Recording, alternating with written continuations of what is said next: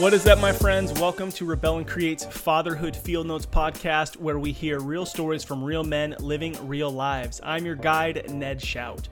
Fatherhood is not only about being a dad, it incorporates providing and serving a home, loving and serving a spouse, engaging and serving in a community, as well as intentionally serving your kiddos.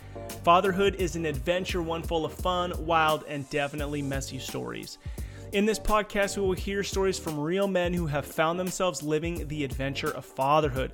Today's episode is with Aaron Klein. He is a husband working on their 20th year of marriage. He and his wife have adopted three children internationally, and he is the co founder and CEO of Riskalyze, a financial technology company with over 200 employees.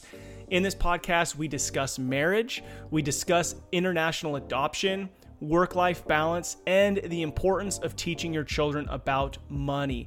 I know you're going to enjoy this episode. If you do, please write a review. Very helpful. Go follow us on Facebook and Instagram and stay in tune with all things Rebel and Create is up to. One of the things you'll see right now on the Instagram and Facebook is this amazing gift we have for Father's Day. If you know a new dad, this is a killer first Father's Day gift. If you know a dad who would just love a rad gift on Father's Day, go check it out. Uh, Rebel and Create created this box called Adventure of Fatherhood. For this first one, we did a limited run of 50. Uh, we worked with Valiant Coffee. We have an amazing bag of coffee, a mug, an Adventure of Fatherhood t shirt, which just looks so cool, and the Fatherhood Legacy Journal for $65. Check it out. We did 50 of them, so they're going to go quick. Um, but check out the Adventure of Fatherhood box, and you can look at that and order that on Rebel and Create's website, which is www.rebelandcreate.com. Enjoy this conversation around fatherhood.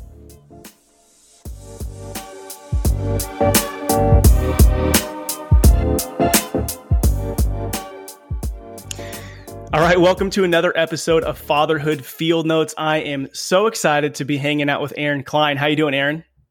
Doing well. Thanks for having me today. Oh yeah, uh, we've met a couple of times. Um, yep. We live in the same town, but um, I've always found your story very interesting around fatherhood, and I know that our listeners will too. So I'm excited to get into that. Uh, but before we do, I'd like people to get to know you a little. So I'm just going to rapid fire a few sure. questions. How old are you? Forty-one. 41, nice. And how yep. long have you been married? Uh, going on 20 years. So 20 years this uh, this next. We actually just celebrated 19, so I can now say that. So going on 20 next year, uh, next April. Man, congratulations! That's awesome. Thank 20 you. years. That's yeah. a long time. It is. So married at we married at 21 married. married at 22. I was 22 and she was 20. Okay. So, okay. yep. Yep. So, real quick, what do you think about that getting married young? Because that's kind of changed a little bit in our current culture. What do you think about it? Yeah, I mean, you know, it, it, it's one of those things that I. It certainly worked for us, right? Like, mm-hmm. I, I, wouldn't go out there and say, "Oh, yes," like that is clearly the right answer to life's problems. Like, just get married right. young. Like, for right.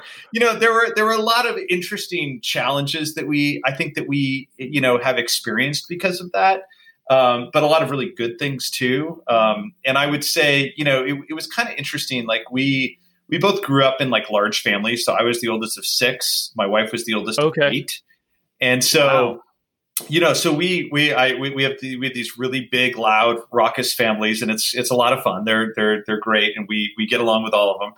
Um, but I, you know, uh, all that to say, like we got married and we were both the oldest, and so we're we kind of looked at each other. We're like, we've had kids for years. Like we're on break, right? yeah, yeah, yeah. So we, I, I often say, like, I love being a dad, but those seven years before we had kids were like seven of the yeah. best years of my life. yeah, you know, and I love being a dad, and I love my kids, and yet I'm also I'm also sitting there going like this is a great life phase and I want to just like be 100% into this life phase and not just be constantly thinking about the next life phase. Um, but you know, I, I at some point like the youngest, you know, like like moves out, and you sit there and you go, we will we'll have we'll have that time to be on break again. And I can't say yeah. that uh, there are some days that I don't look forward to that more than others. You know? Yeah, for sure. That's funny. Yeah, yeah that's great. Um, uh, we got married. I turned 21 six days before our wedding. So okay. similar, you know, and you go, we grew up together.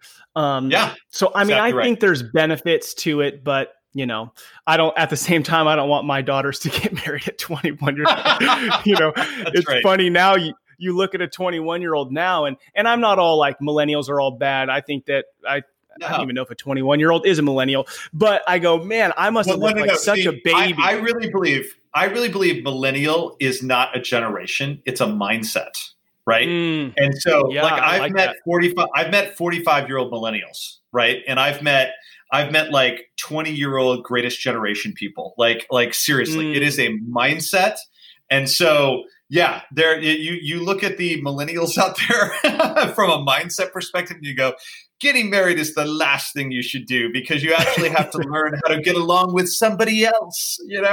yeah. That's so funny.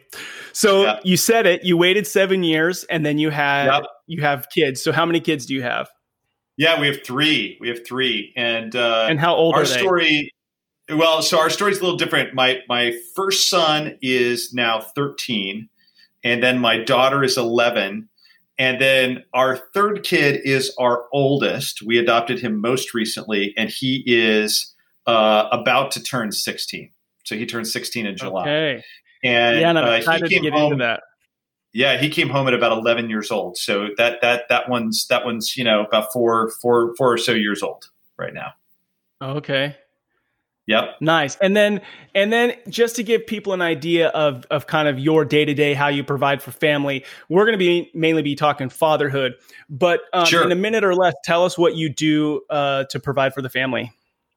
Yeah, sure. Well, I, I, I co-founded a, uh, software company that serves financial advisors. It's called Riskalyze, and uh, um, you know hel- helps financial advisors figure out uh, who their clients are from a risk perspective and kind of match that up with the risk in their portfolios. And um, you know, I, I my career's kind of been at the intersection of finance and technology, and so um, that's been uh, that's been really uh, uh, you know a, a, great a great career. Uh, and and this company kind of took off um, in a way that you know i mean you always kind of hope that's what's going to happen when you start a company right but it really did kind of right. take off beyond our wildest dreams um, and and that was uh, so that that actually has quite an impact on me. I would argue uh, from a fatherhood perspective because it's a pretty intense job. So we we have you know uh, pretty close to 200 employees.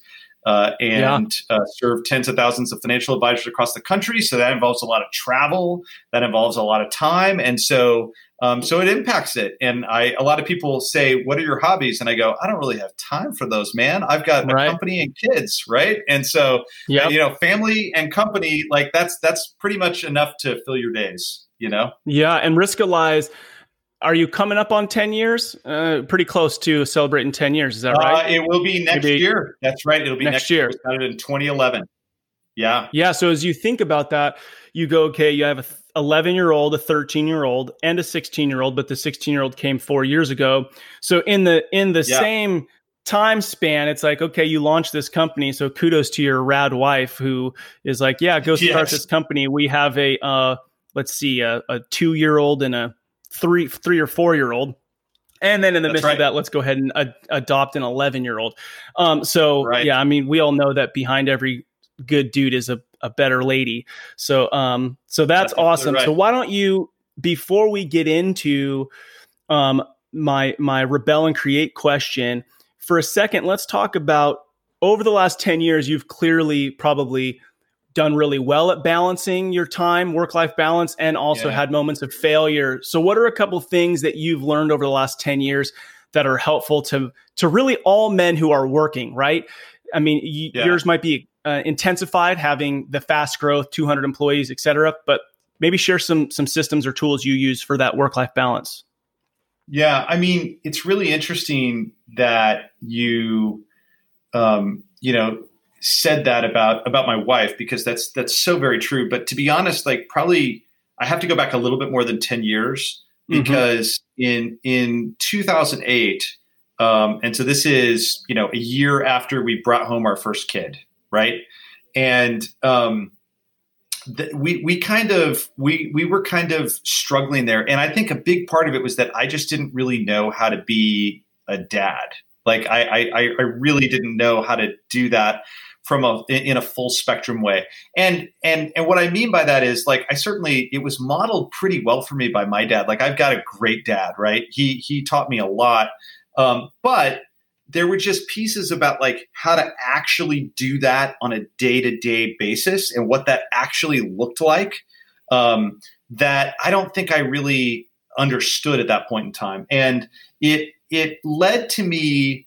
Um, you know, I actually I, I, I I did not read this really well for my wife, but it led to her getting pretty like like a growing sense of her getting really upset with me, like just like like me not being a super engaged uh, dad. It was almost like like the kid thing was her thing, and mm. I was working really hard, and you know, and and like I I loved coming home and like playing with him at night and, and, and helping to put him to bed and stuff. But that was kind of the extent to which I was like engaged there, and my my headspace was like hundred percent off in the work sphere, you know, and yeah. Um, so it, it, that was that was some tough times in our in our marriage to just kind of process through that and you know i kind of like woke up to a wife who was like not happy with me you know um, and and i just you know it, it felt like it just happened and like i think it had been building and i just couldn't see it but it just felt like it happened and yeah. um, so i i just kind of went to ground at that moment and just said like i gotta figure this out and I can't remember if somebody gave it to me. I, have been trying to figure out the source of this, but I somehow ran across this book with a crazy name by Andy Stanley. And it's a book called Choosing to Cheat. And basically, the premise of the book, you're like, how can a pro family book be called Choosing to Cheat? Like, like the, the premise of the book is like, hey, there are opportunities that you have to kind of cheat at the margins of your career to put your family first right? Mm-hmm. Like, of course, you have to provide for them. Of course, you have to work hard to do that. Like, nobody's asking you to like go get go get you know like like like walk away from your career and not provide for your family.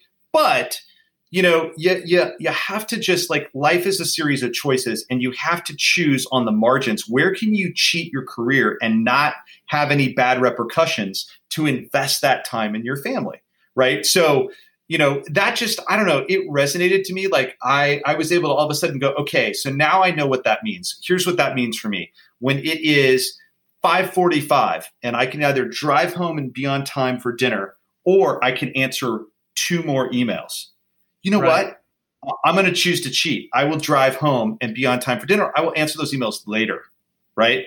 Um, it, it, it looked like you know i can get up at i can start getting up at 5 a.m and not roll out of bed at like seven right? Right. And i can i can time shift that and i can be home at six so that i'm spending time with them and i'm not just like oh, I got to work late again tonight or something like that, right? I can just prioritize that and I can go work a little bit more from 9 to 10:30 if I need to, you know. Yeah. So yeah. so it was really about just like having that mindset and and flipping that mindset where I'm not constantly cheating my family to make my career move forward.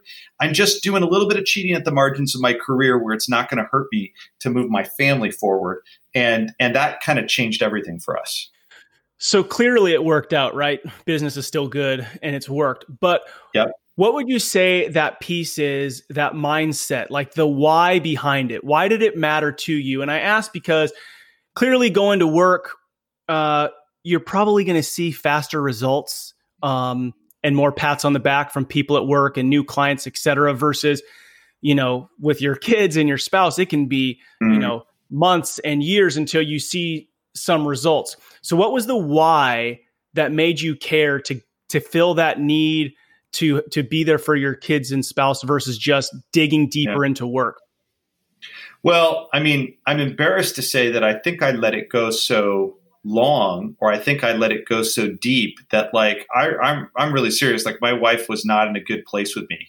I'm not mm. saying that like oh we're we're a month yeah. from filing divorce papers or something like that, but like it, it was kind of a wake up call. She she what happened is is she did a slow boil, and then she just got to this point and she couldn't kind of take it anymore, and you know, and she just kind of like let me have it, and um, and it was, and I I I, I just you know. It, I don't know. I, I chose to take that at face value, and I'm really grateful that I was able to do that. And um, I chose not to just brush that under the rug and I just genuinely said to myself, if you don't get this right, like you could lose the most important thing, you know, that you have.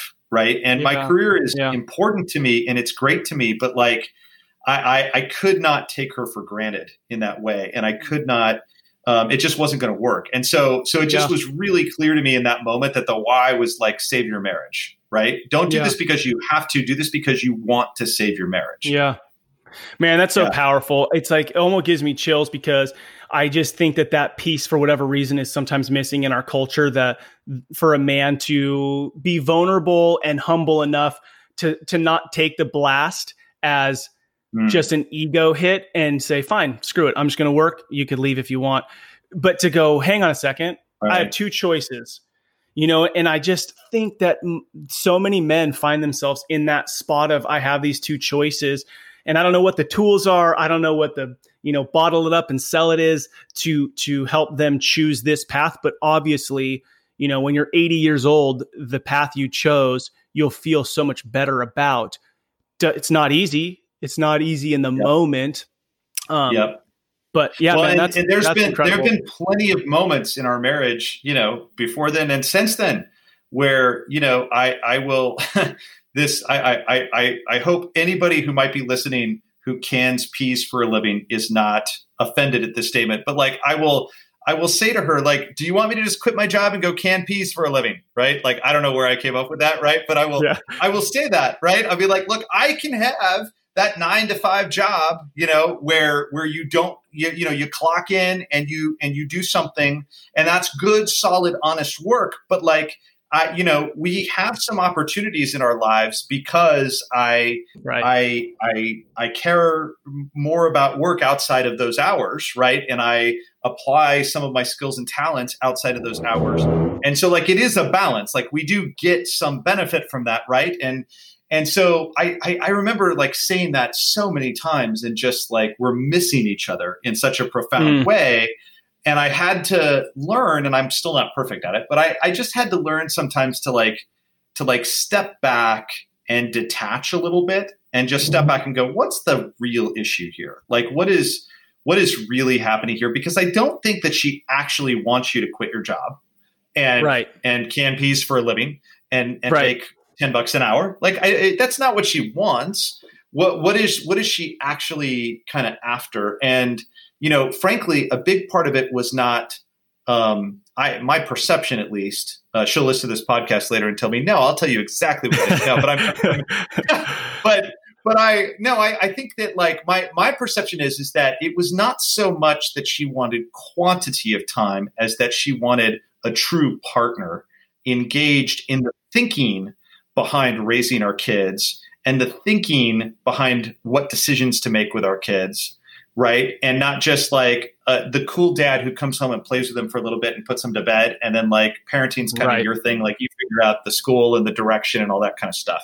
and and not to say that we don't like split roles but now we're we're pretty like uh, explicit about it. Like, like we understand that like I've got a career and I've got these responsibilities, and so these are the things that I will do very actively like i take care you know we've, we've got a couple of kids with special needs who have meds like i i'm the one who makes meds for the week on saturdays mm. right like i'm yeah, the one who yeah. does this i'm the one who does that we we we have stuff that we have just like agreed very explicitly like here's how we're gonna it's not that i make the money and you do everything else like yeah. we, we we're going to be very clear in our marriage on how we share that responsibility of these great kids Man, I yeah, that's incredible. And and if I were to kind of pull out the tool that I heard is if men could just mentally tell themselves, okay, when these moments come, right? Because I'm not going to be yeah. perfect. And, and when these moments come, here's what I'm going to do. And know before you go to battle. And what you did was you didn't react. You said you took a step back.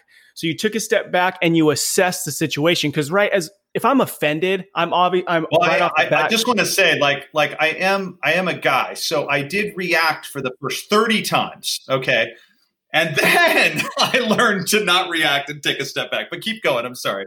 But you, you know. but you didn't react to the extent that you submerged yourself in work, and then 30 years from now, you looked back and said, mm-hmm. "Dang it, I missed it."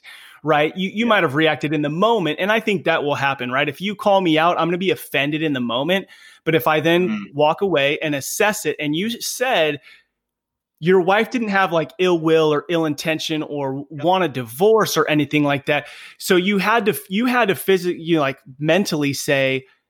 okay, where is she at? Let me put myself in her shoes. Oh, she's not she's not mad at me. She's not angry at me. She's like frustrated. So how can I fix that? So I just think as dudes, if we can be ready when those moments come to step back and assess, realize the other person's intention and then make decisions out of that, I mean, I think we'll find more harmony and joy in our relationships for sure, which for sure. I would say is one of the greatest gifts we can give our kids. The world is hard.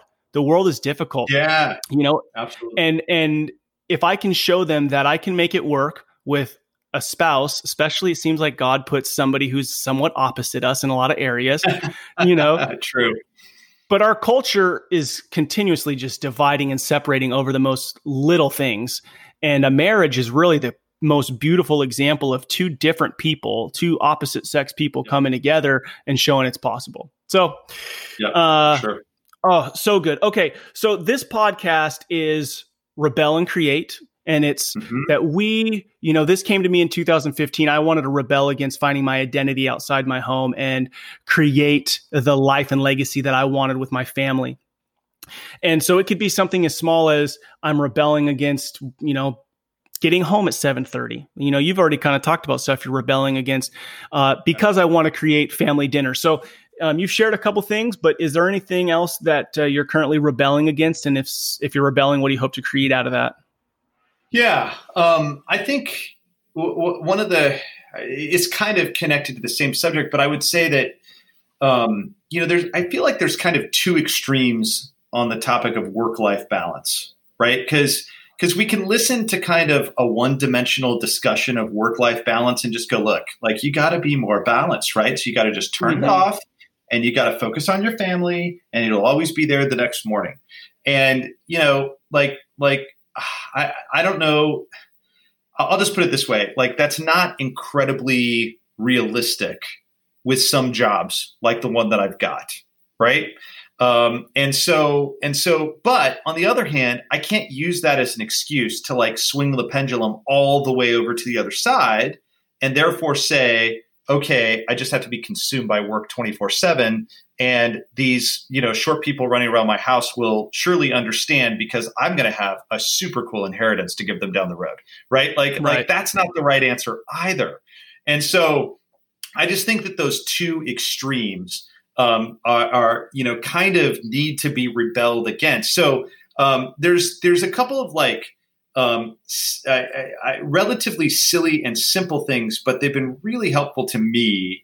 That that I feel like I kind of created to to rebel against the extreme. So one of them is, um, man, I found myself like tethered to my iPhone like in the evenings, right? And when I say tethered, like I'm not reading it constantly, but it's kind of like I have to carry it everywhere with me because um, you know, like there could be an emergency. Like there could, you know, servers could go down. Uh, uh, you know, a critical customer could have a problem, or you know, there we, we have a data center team that is monitoring things around the clock and making, you know, what if there's an issue there and they need to reach me and I, you know, I, I, I don't know. And and some of this is built up in my head more than anything else. But the, like there is stuff that happens, right? And and uh, and that's just the reality of running a business with a little bit of complexity in it. And, and that's the reality. So one of the things when the Apple Watch came out, like uh, one of the things that I stumbled upon was turning like like I love the Apple Watch. I turned off all of the notifications except mm-hmm. for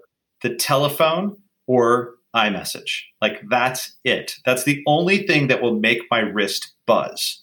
So uh, guess what that has freed me up to do is I don't have to be tethered to the phone in the evenings. Like I can literally, I'm not saying I never touch my phone in the evenings, but like I literally don't have to stress about whether I will hear my phone or something like that. Right, like, right, right. I can be in my son's room talking to him and not have my phone clutched to my side because you know what? My wrist will buzz if it's an emergency. I've told my staff, like, that's how you ping me if there's an emergency after hours. Right. Like text me right. or call me. Like that's how you do it. And so that one little thing, like uh, by turning off all the other noise, like I'm not getting Slack messages from people working late who are mm-hmm. just saying, "Hey, do you have a second? Like, could I talk to you about that?" Like th- that truly can. That's a choose to cheat moment, right? Like that can wait, right, right, until until nine thirty, or it can wait until the next morning. And and you know, I'm like, hey, if it's an emergency, I'm still available. Like I get it. I, I, I I'm the CEO of this company. I have to do that. But this is how you're going to reach me, and and it's not going to be that I'm like attuned to every ping or beck or call. Like you know how to reach me if it's a real emergency. It cut emergencies down by like 97 percent. Right. Wow. Yeah, that's good. And, mm-hmm. and, so it's been powerful. It's been really powerful. The other thing. Yeah, so the- um, oh, good. No, no, no. Please. I, I was just going to say the other the other thing that I kind of created out of this is, um, you know, and and and it's it's turned into this is relatively recent, but um, I, I found myself just kind of getting sucked into the rush of the day too quickly. Like I would mm. get up and you know you flip open your phone and you're like looking at all the emails that are coming in and i get up early like i get up at 5 a.m now um, and that's a big part of how i get home for dinner at night and so you know so that's that's what i do and i but i would open up my phone and like you know there's emails from the east coast and there's stuff that happened overnight and there's you know everything that's gone all the emergencies that i ignored last night in slack and blah blah blah, blah and, and all that kind of stuff right and um, and so what I recently started doing is just going, you know what? Like there's a couple of things I'm going to do before I open that up. And um, and and so you know I, I, I sit there and take a few minutes and read. Um, I, I, take a few minutes and really think and write. Um, you know, I, and and I when you say like, well, what are you writing about? I, I a lot of people talk about journaling. I've never really been a journaler. Like I've never you know like like writing a big note to myself or something like that like i've just i don't know it's just never been me so what am i writing in this notebook it's really like brainstorming solutions to problems and the mm. problems it's a fascinating notebook for me because the problems are like all over the board like it's a crazy notebook if somebody was ever to get a hold of it like i, I, I hide it away right like it's because it's like sometimes it's like work problems sometimes it's right. like uh, uh, uh, you know somebody on my leadership team that I'm struggling with on something and I'm like, I need to figure out a solution to solve this. And I'm like writing and writing and writing pages of like thinking, trying to trying to just organize my thoughts about that problem. You know, and then and then the next morning, like what I'm really wrestling with is something with my son and a friend he's struggling with and like how I can help him think about solving that problem. Right. And I'm writing about that for a few minutes. And I just found that like this I, I, am I'm a huge technology person. Like I use devices like all day long. And there is something too. I always thought this was ridiculous when I heard people say that. I'm like, no, I write best with a keyboard. It's like, I don't know. There's some you get a different level of creative thinking if you will just sit down with a pen and and write something out. And it's yeah, it's a good. thinking process. It's not a writing process. Like the writing is not the point it's the thinking that is the point. Yeah, and so, and then the last thing is I'll go work out before, and then like like it's I, I, get off the Peloton bike or whatever it is, and that is when I will check email and what happened overnight, like not before. And so, so setting up a morning you know, routine has been helpful to not rush into the day. Really helpful, not rush into the day. Yeah. Yep. That's powerful. That's really good. Yep. Um, all right. Well, I want to get into this a little bit because as, is our you know, this is a fatherhood podcast, yeah. and we've already talked about a bunch of amazing things. Um, but you guys have a unique situation. You you you have three kids. You've already mentioned that they're yeah. they're adopted. Uh, two were yep. two were adopted from Ethiopia and one from South yep. Korea. Correct. Correct. So when so we, let's talk about that process. Yeah, when we went to um, first of all, we my wife and I were never like diagnosed with any reason we couldn't have kids biologically. We it just like didn't happen, uh, and you know it, it was one of those things where we kind of just said, wait a minute, like maybe this is God's plan A for us, you know, and.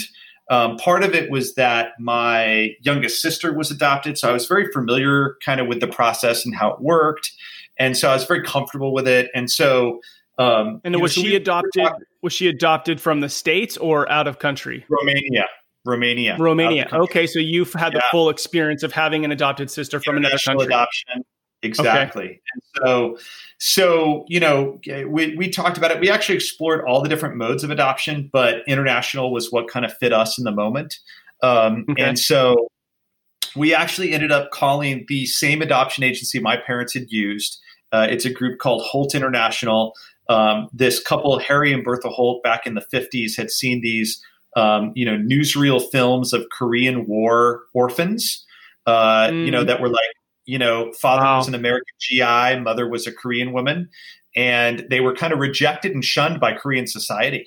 And so they uh, they invented international adoption. They literally went to they lived in in Eugene, Oregon. They went to Congress. They got a bill passed that was called the Holt Bill. They invented international adoption. Wow. Uh, and, okay. I know.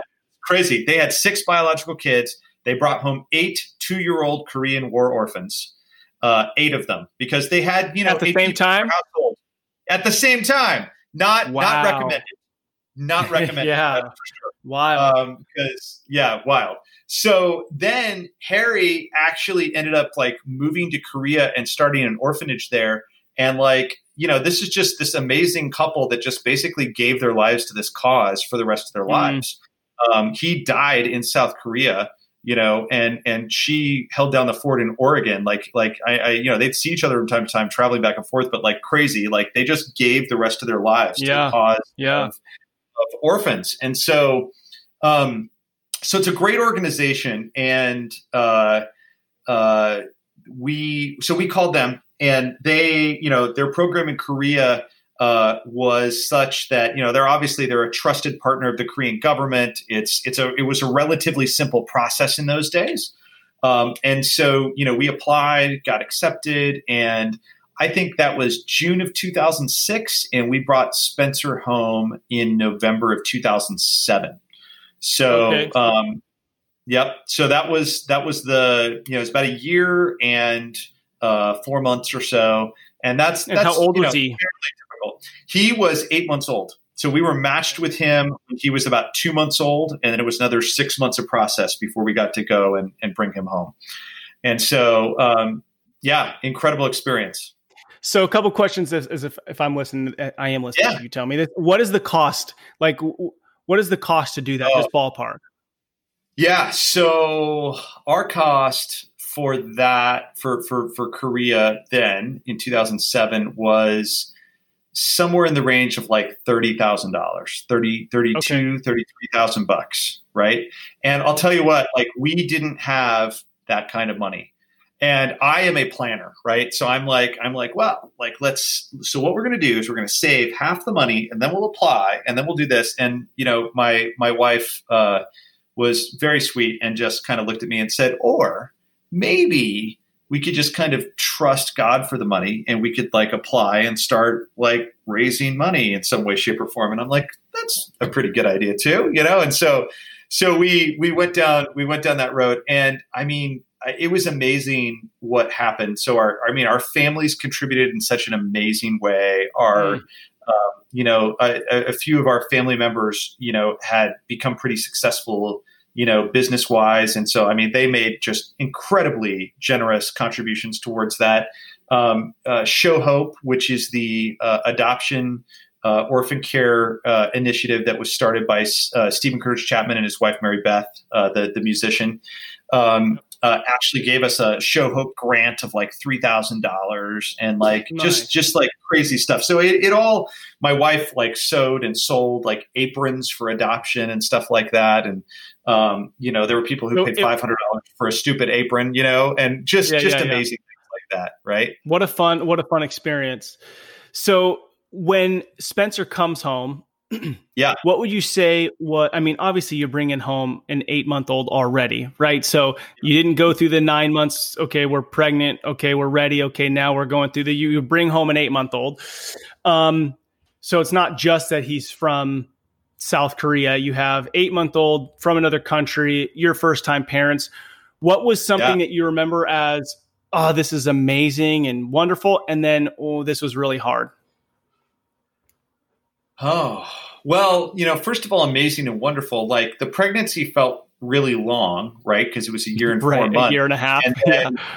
and then you bring home a baby who, as soon as you get him flipped to your time zone, is sleeping through the night. So it kind of felt like we cheated to some extent, okay. right? nice. Uh, so that that was that was probably the amazingly good. Um, you know, I, there there was there was so much that we had to learn. Um, I I would argue that like those first couple of years. Um, were pretty great. But you know, that was the period of time that I was talking about earlier, where you know I think I really just had to learn how to be a dad, like on a day to day basis.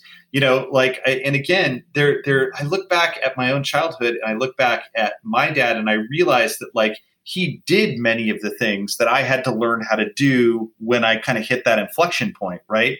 So it wasn't mm-hmm. that it wasn't modeled for me as much as I just didn't like have the pieces put together and didn't know how to operationalize that on a day-to-day basis. And and so, you know, it, it, it, that was but that was that time, right? And that was probably the hardest part was just like learning how to be an engaged dad and a real partner to my wife in this in this journey and not just kind of go, yeah, he's a lot of fun to play with in the evenings. This is your deal. Like, you know, let, let me know yeah. what you think. You know? yeah. What would you say?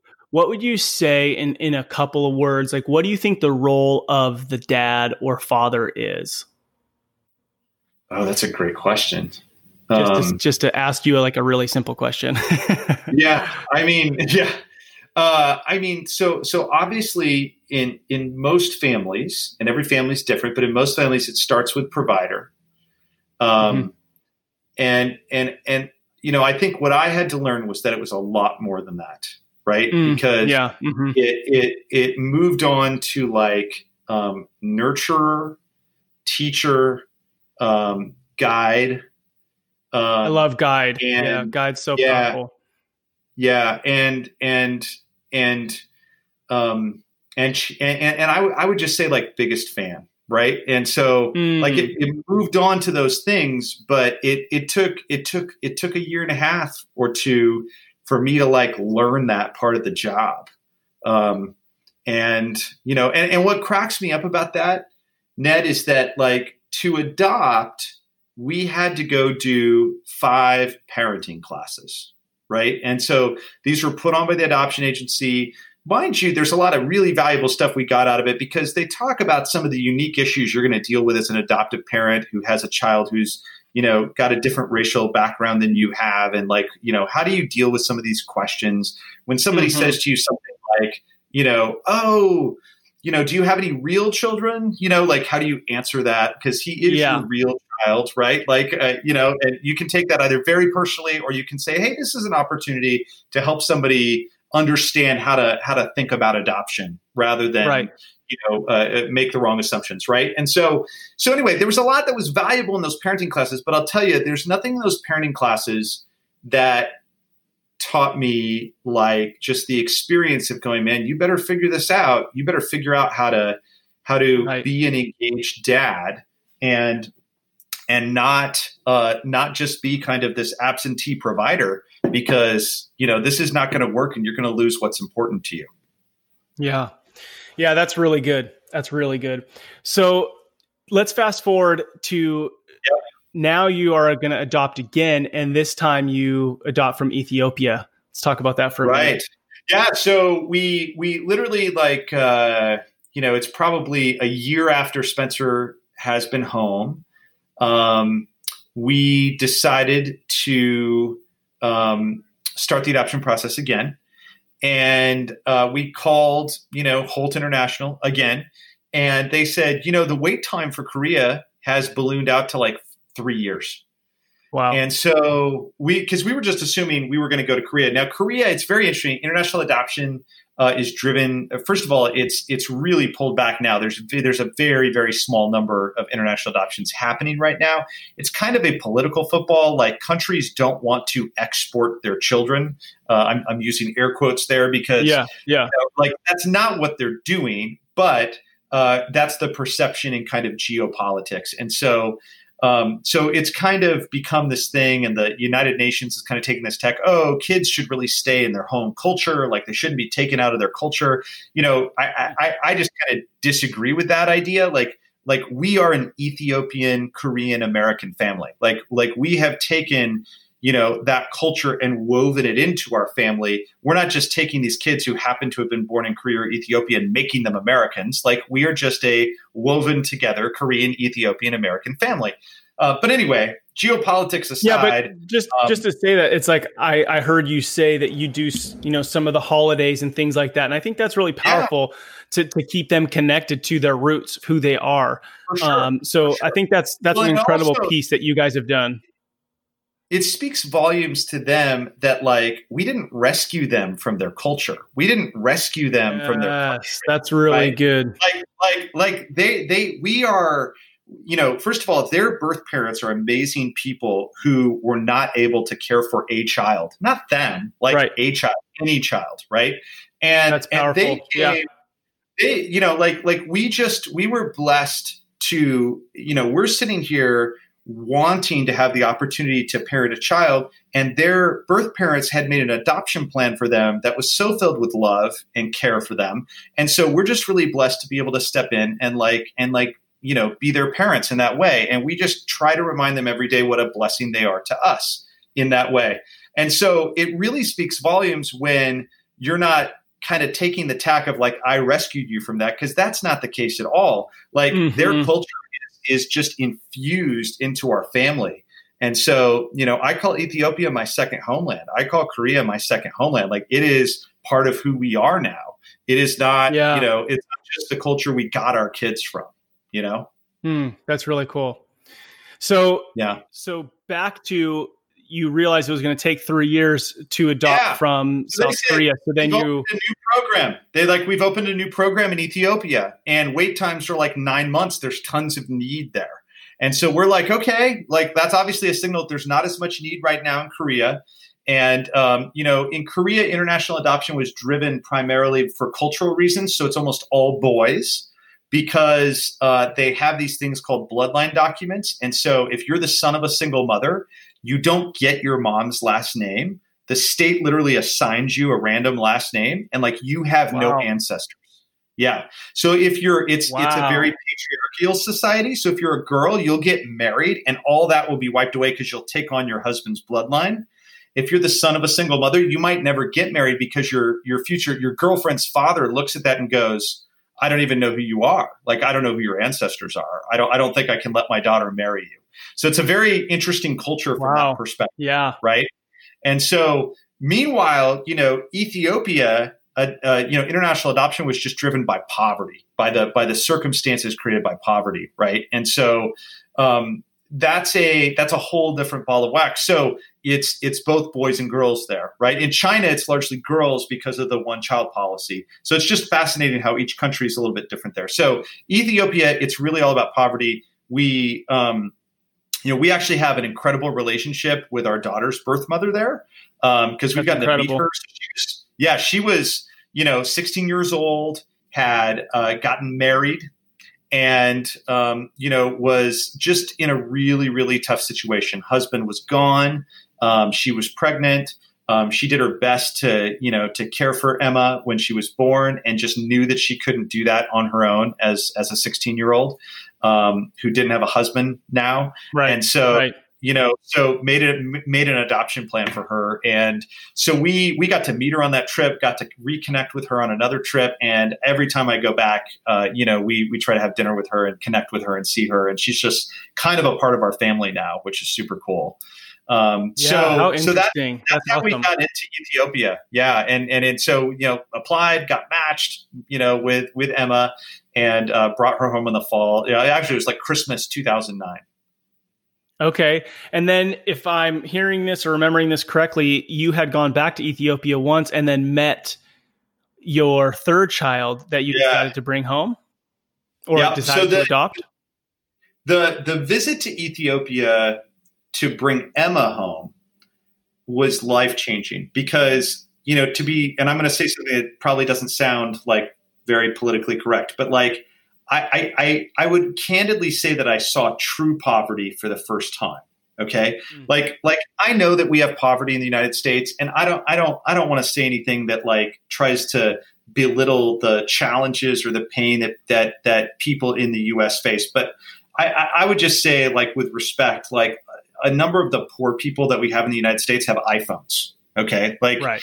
like, right. We, it's almost if, a choice for some I, yeah, I, I mean, even people who have like really tough circumstances, the quality of life of a of a person in poverty in the United States is like mm. infinitely better than the quality of life for a person in poverty in Ethiopia. Mm. Number one. Yeah. Number two, right. the percentage of people who are in poverty in Ethiopia is mammothly higher than the percentage of people in poverty in the United States. Okay, so it's just a, it's just a totally different spectrum. Different, and yeah, okay. um, you know, so so it was a life changing trip for us. And when I uh, when I when I when I saw that, like I I was just gripped by that, and and Casey was too, and we just said like we've got to figure out a way to like get involved in this. Like like it's great that we've adopted that we can do something by adopting these two kids, but like mm-hmm. you know the West can't just adopt all of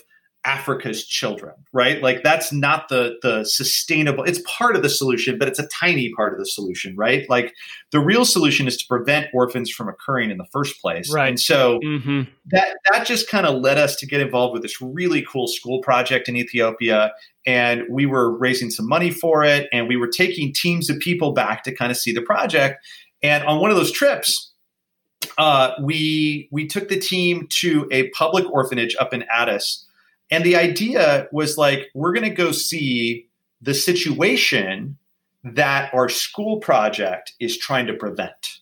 Right. So I, I just, Got I kind of wanted right. the team to have eyes to see, you know, what, what we're trying to prevent here. And, you know, I got to tell you, like, I walked into one of the toughest things I think I've still ever seen in my life. It is a much better place today, frankly, than it was then. But like, uh, Ethiopia for a period of time was controlled by the Soviets. Um, they they were kind of taken over by the communists and and and and and kind of run with Soviet influence. And um, this orphanage was built during that time. So like literally, we're talking about like the soulless Soviet architecture, right, of this institution. And it's a all boys orphanage with like 220 boys and maybe eight or 10 staff members. Like wow. boys practicing their English were writing things on the wall like, we do not know why we have been brought into this world right? Mm. And when you when you see stuff like that, like it's just um, so I was I, I don't know I was kind of overdone by mm-hmm. by this visit to this to this orphanage. You know, so much so that I like I barely remember. I mean, I took the picture of my wife with our future son at that visit. And I don't wow. really remember it all that well because I was so wow. overdone by this visit. Yeah. But yeah. when we walked onto the grounds of that orphanage, Teddy, uh, who became our oldest, uh, came running up and grabbed my wife's hand. And as my wife tells the story, like, you know, like many kids held my left hand throughout that visit, and only one kid held my right hand throughout that visit, and he would not let go. Um, and and so, you know, it's interesting. It was not like some overnight thing. Um, a year later, uh, she it, it, that really like stuck with her, and so she had like written, done some writing about it. So like a year later, I'm taking a trip. I'm taking another team back. She wasn't going to go on the trip that year. I'm taking another team back. She goes, "Are you taking the team to Kolfe?" And I said, "Yeah." She goes, um, I, you, you, know, you're taking blankets from our church and whatever. Like, I want you to try and reconnect with this kid whose, you know, hand I held when I was on the, and she shows me the picture that I took, right? She's like, I want you to like find this kid and reconnect with him. out of, and out of 200 kids. Yeah. Right. And I'm like, where is this going? You know? And she's like, right, I don't right. know, like maybe one of our friends might want to adopt him. I'm like, oh, sure. One of our friends. Right. yeah. So, yeah. you know, so I was really good. Like, I was like, we've got two boy, girl, like I, I, I am in good shape. Like I am, I am good to go. Busy job, crazy life. Like I, you know, I, I don't really see the need for a, a, a you know, a third at the at the moment in time. Um, you know, and I will just say that like I, I went back, reconnected with him. Um, you know, quietly talked to the orphanage director. Do you think he's eligible for international adoption? He said, "Oh, I think so." Man, he's such a great kid, and you know, I thought that too. And so, like, we're trying to find somebody for you know f- f- think about our friends who might want to adopt yeah. the kid, mm-hmm. right? So, so yeah, so I, I, you know, it took months, frankly, for me to kind of come to grips with that. I mean, and meanwhile, like the adoption agency can't find his paperwork or anything like that. So, Uh, we literally in uh, this was now April of like 2014, uh, April of 2014. I, I, you know, so we met him fall of 2012. I went back October of 2013, and and this is now six months later, and they can't find his paperwork. And I'm like, sweetie, they just don't know how to say no. Like he's not eligible for international adoption. They don't know how to say no. And so we just need to like let this go. Like, and she's like, yeah, you're right. Like, we weren't trying to do a third adoption, so we're not like, let's start over with a different kid. We're just like, okay, this wasn't meant to be. It's okay. Like, we're we're you know, um, mm-hmm. we're we're going to try to reconnect with him when we go in the fall of 2014 and just see him. Right, you right. know, and, and and there you go. And so, uh, literally September 12th, 2014 I get a reply to a March 1st email. We found his paperwork. He's eligible for adoption. You have 48 hours to decide. And I, am like, yeah, not, not kidding wow. you. And I'm like, what? 48 hours to decide? They're like, we don't hold kids. And I'm like, all evidence to the contrary. Okay. Like, I, I, I mean, you, you've been holding this kid for a long time. Uh, and so, so anyway, that was an interesting, uh, you know, weekend in our household, but we decided to, move forward and told Spencer and Emma, and they were super excited. I was, you know, one of the things I'd been stressed about is this changed birth order for us, right? So, yeah, my first son was going to not be the oldest anymore, right? Mm-hmm. And so, yeah. I was stressed about that. And I, I, but you know, I kind of like what I felt impressed upon me was like, look, he will always be your first son. And there is a role for him to play and there's a role that Teddy could play as your oldest. And so I'd kind of come to grips with that. And then we're like, it's not going to happen. And then six months later, bam, this is happening, right? So I'm talking to him about this, and literally, this is how it went. I'm like, Spencer, you know, we're, we're, we're showing him, we're talking to him, and he kind of like two clicks and he goes, So this means I won't be the oldest anymore. And I said, Well, yeah, you know, that's true, but you'll always be my first son. Like you're the one who made me a dad. So like I feel like everybody will have something special. Like you'll be first, Teddy will be oldest, Emma will be youngest. And he liked that a lot. And then, you know, like two clicks later, he goes, Whoa, this means he's going to get to have an iPhone before I do. You know, like that was his reaction to this whole thing. I'm like, well, that is possible, son. That is possible. So, so anyway, it, it it it worked out well, but it took that was September of 2014. It took until April of 2016 to actually get him home. Uh, just wow. a long drawn out process. And part of it is that he was an it, it was an identified child adoption. So that is what human trafficking looks like. So they just do a mm-hmm. lot of vetting, right? It's not a licensed adoption agency matching you blindly with a child. Like you're saying, I want to adopt this child. I want this. So kid. it's just yeah. a lot more vetting. Wow, so, what an interesting thing to yeah. go through too, to have questions and be questioned in the sense of, I mean, we know how dark and yeah. how awful the human trafficking side is to then to then be looked at and, and questioned in a sense of those things. So Wow, I, I just is, love like it's not it's not that like they, they don't accuse you of it, right? Like they're just they're just right. sitting there, they're digging deep into your background. They wanna they wanna understand everything about you. And uh, you know, you've got letters from your from your pastor and your employer and your this and your that and your marriage licenses and your birth certificates and your like everything so that they can all validate it and go, yep, this this this passes muster. Yeah, man, I, I think we could just talk for hours about you know bringing home the older you know an older child into the home. And yep. and now you're not dealing with an eight month old who isn't talking yet. You're you're bringing somebody in who who there's the language. So i feel like there's so many things we could talk about but i would love to go to one last question before we end sure. that i think would be really powerful as as we think about the role of fathers. And everything that you've shared over the last last hour we've been talking is this freedom right? Like you've had yeah. the freedom and the opportunity to do these things. And one of the things you talked about right before we started, uh, we hit record, was the opportunity we have as parents to teach our children financial literacy. And mm. and this is such an issue in our world. I mean, even I mean, look at, you know, most Americans spend, I don't know what the statistic is, but it's like 110% of their income or something ridiculous, right? right? And so we're never, we never feel in a position to be able to do the things you're talking about because we feel like we're just trapped in our own world. And so I think as fathers, we have an enormous opportunity to look beyond ourselves at our kids' future? How do we learn financial uh, freedom for ourselves and teach it to our children? And it's something that all of us have access to with a computer and uh, time. So tell me about the, the tool you were using with your own kids and maybe yeah, your thoughts absolutely. about what I what I kind of said. No, I love that, and and it's so it's so critically important to to teach kids about money. So here we are now with like sixteen year old, thirteen year old, eleven year old, and mm-hmm, and mm-hmm. we're we're trying to think about you know, and so we've we've tried to be purposeful about this before, but it's it's it's not easy. Um, simply because you know, so look, I my my uh, my grandfather was really good with money, and um, uh, so good with money. I'll tell you, my grandmother passed away with literally like $700 like in the bank account. Like she just stuck the landing. And he'd passed away like 20 years before that. So like i'm pretty sure he just planned that all out. Like i i, I don't know how that worked but like like it was pretty amazing. But but my grandfather like lived by the adage of like you you you give 10% you save 10% and you live on 80% that is what you do. Mm. like it doesn't matter what your income is give 10 save 10 live on 80 that's what you do. So i was kind of brought up brought up with that like that was gospel of like how how you're supposed to do it.